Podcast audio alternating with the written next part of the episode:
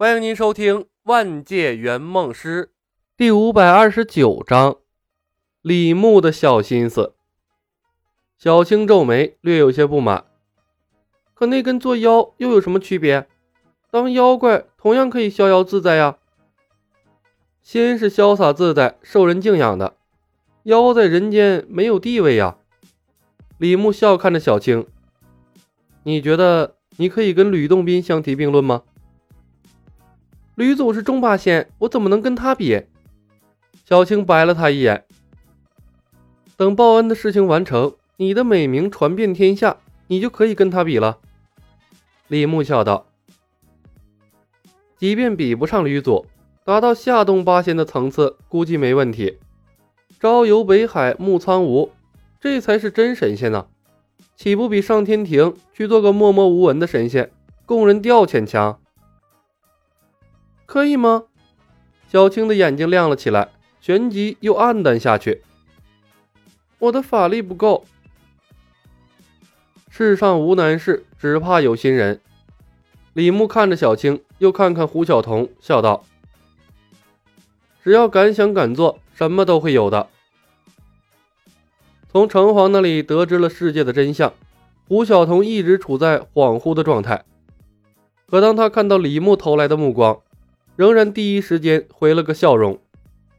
和圆梦师接触的越来越多，他越发能体会到圆梦师的肆无忌惮。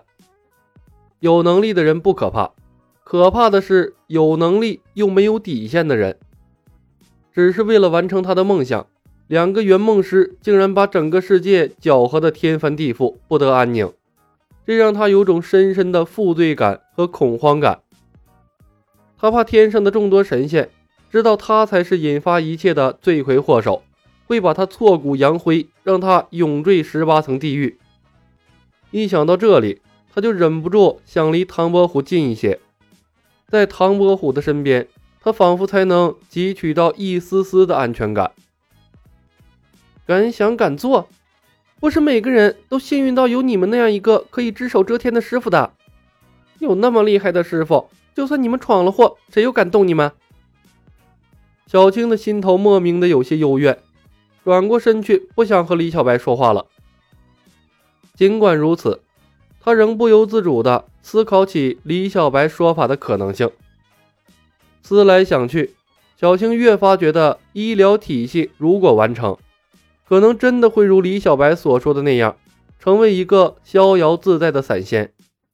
毕竟医疗体系惠及天下苍生，做成了。是真的可以万家生佛的，而且由李小白作为推动者，成功可能性似乎非常高。想到这里，小青低落的心情莫名好转了许多。他抬头看向了天空，那追杀他的佛门护法像是木偶人一样，依旧不知疲倦的在演绎三个人的爱恨情仇。他微微一笑，问道：“小白，我们能去救姐姐了吧？”当然，李牧点头。都去镇江吗？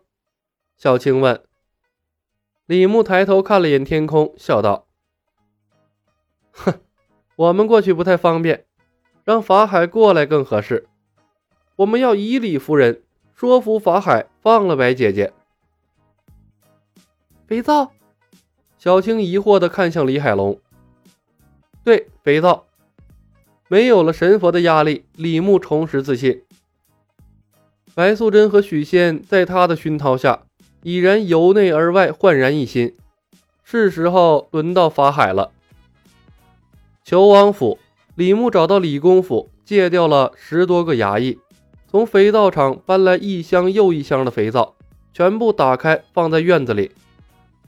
发明肥皂的人肯定是没想过。有朝一日，肥皂会成为战略物资。熊熊篝火燃烧了起来，上面架着直径至少一米的大铁锅，铁锅里的热油上下翻滚，冒着缕缕青烟。庭院的角落用白布围挡了起来，透过白布，依稀可以看到女子曼妙的身形。莺莺燕燕的欢声笑语，不时的透过帷幔传出来，引人遐想。许仙是他们的老顾客，为了拯救他们的恩客，特意过来帮助李牧的，没有收取一分钱的报酬。两个衙役手持擦板，坐在李海龙的身侧，仔细的用擦板把一整块一整块的肥皂磨成了碎屑。不一会儿的功夫，肥皂碎屑已经积攒了大半个木盆。而在对应的另一个角落，十多桶装满了农家肥的木桶摆放在那里，散发着沁人心脾的异香，和对面帷幔内的妙龄女子形成了鲜明的对比。李海龙则摆弄手里的肥皂，把它们抛来抛去，练习准头，嘴里念念有词：“凡是对我产生恶意的人，会倒霉八辈子。在求王府内，报恩联盟免疫一切物理攻击、精神攻击。钱塘县内。”所有针对我的攻击都会转化为灵力，助我修行；所有针对我的招式会自动转向天空中的佛门护法。报恩联盟的成员每遭受一次攻击，各项资质悟性会翻上三番。所有攻击我们的人，智商和招式威力成反比，所使用的招式越厉害，智商降得越低。胡晓彤追在李海龙的身边：“伯虎哥哥，你帮我增加一些助力呗。”我的身体素质还不如你呢。而李牧则趁机用魔法给院子里的所有人加持了祝福，然后又用镜像魔法把所有人复制了一份。这一手魔法一露，自然又惊呆了小青、李公甫等凡人。他们绕着自己的镜像转来转去，感觉分外神奇。每当李牧用出新东西的时候，小青总会有一种。李小白前世的神通是不是早就恢复了的疑惑？他的手段太匪夷所思了。他体内储存的那点灵力根本不可能支撑这么多大型的法术。小青会召唤虾兵蟹将，但他觉得完全没必要那么做。当李小白的敌人太可怜，用不着他在火上浇油了。小白，我们真的要这么做吗？小青看着院子里的一项项布置，目不暇接，忍不住咽了口唾沫。杀人不过头点地，我们这样是不是太过分了？法海准备的充分，差点把你们一锅端了。如果不是我，你的小命都没了吧？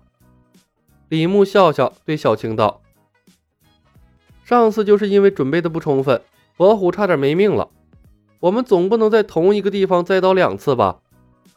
还有啊，小青，我必须更正你的想法。什么叫杀人不过头点地？那是对生命的蔑视。我们是妖怪，钱塘县多少双眼睛看着呢？一旦起了杀人的头，人们就再也不会相信我们了。可我觉得这样真的比杀人还要残忍。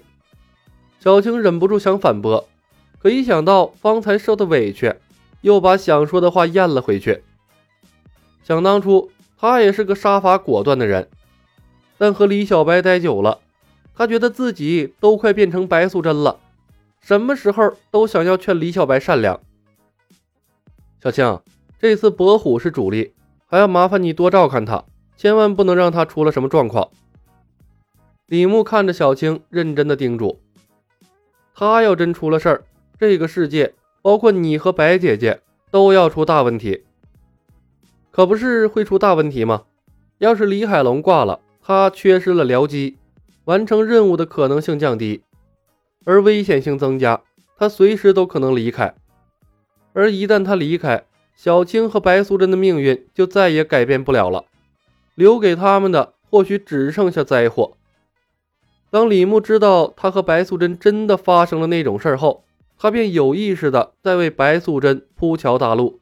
创造一个美好的生活环境，当然了，能把这个世界打造成后花园，那就更好了。本集已经播讲完毕，感谢您的收听。